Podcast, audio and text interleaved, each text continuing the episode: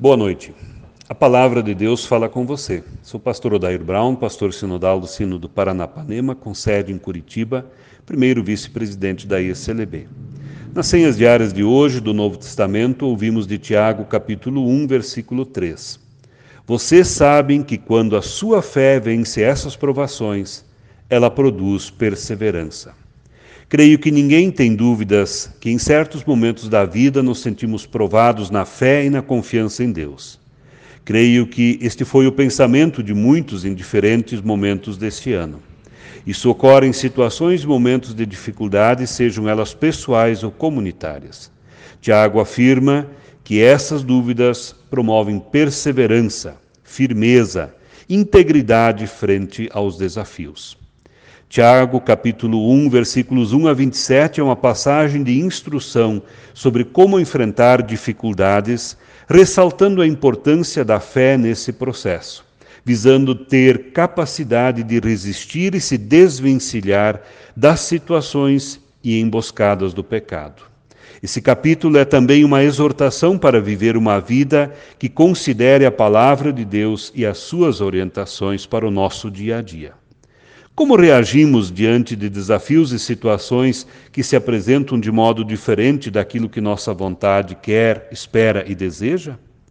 Resmungamos, abandonamos e seguimos por outro caminho, de acordo com a nossa vontade e desejo?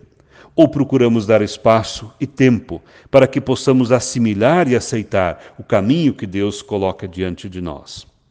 Perseverança é uma palavra que remete à constância, ou seja, para não desistir facilmente quando diante de dificuldades, quando diante de obstáculos.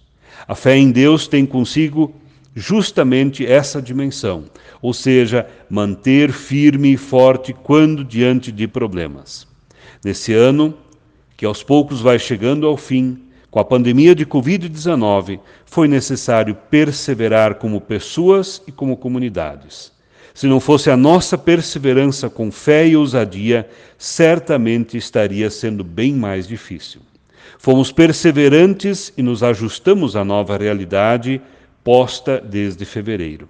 Essa perseverança foi sendo fortalecida com criatividade que brotou em muitos lugares a fim de continuar anunciando o Evangelho e dar testemunho da boa nova da salvação. Que possamos olhar para o ano de 2020 com satisfação. Deus seguiu ao nosso lado, fortalecendo e conduzindo os passos. Os desafios desse ano certamente ajudaram a fortalecer a nossa fé e confiança em Deus. Convido para orarmos. Obrigado, Senhor, pelo dia de vida. Guarda-nos nessa noite que em tuas mãos possamos descansar. Amém.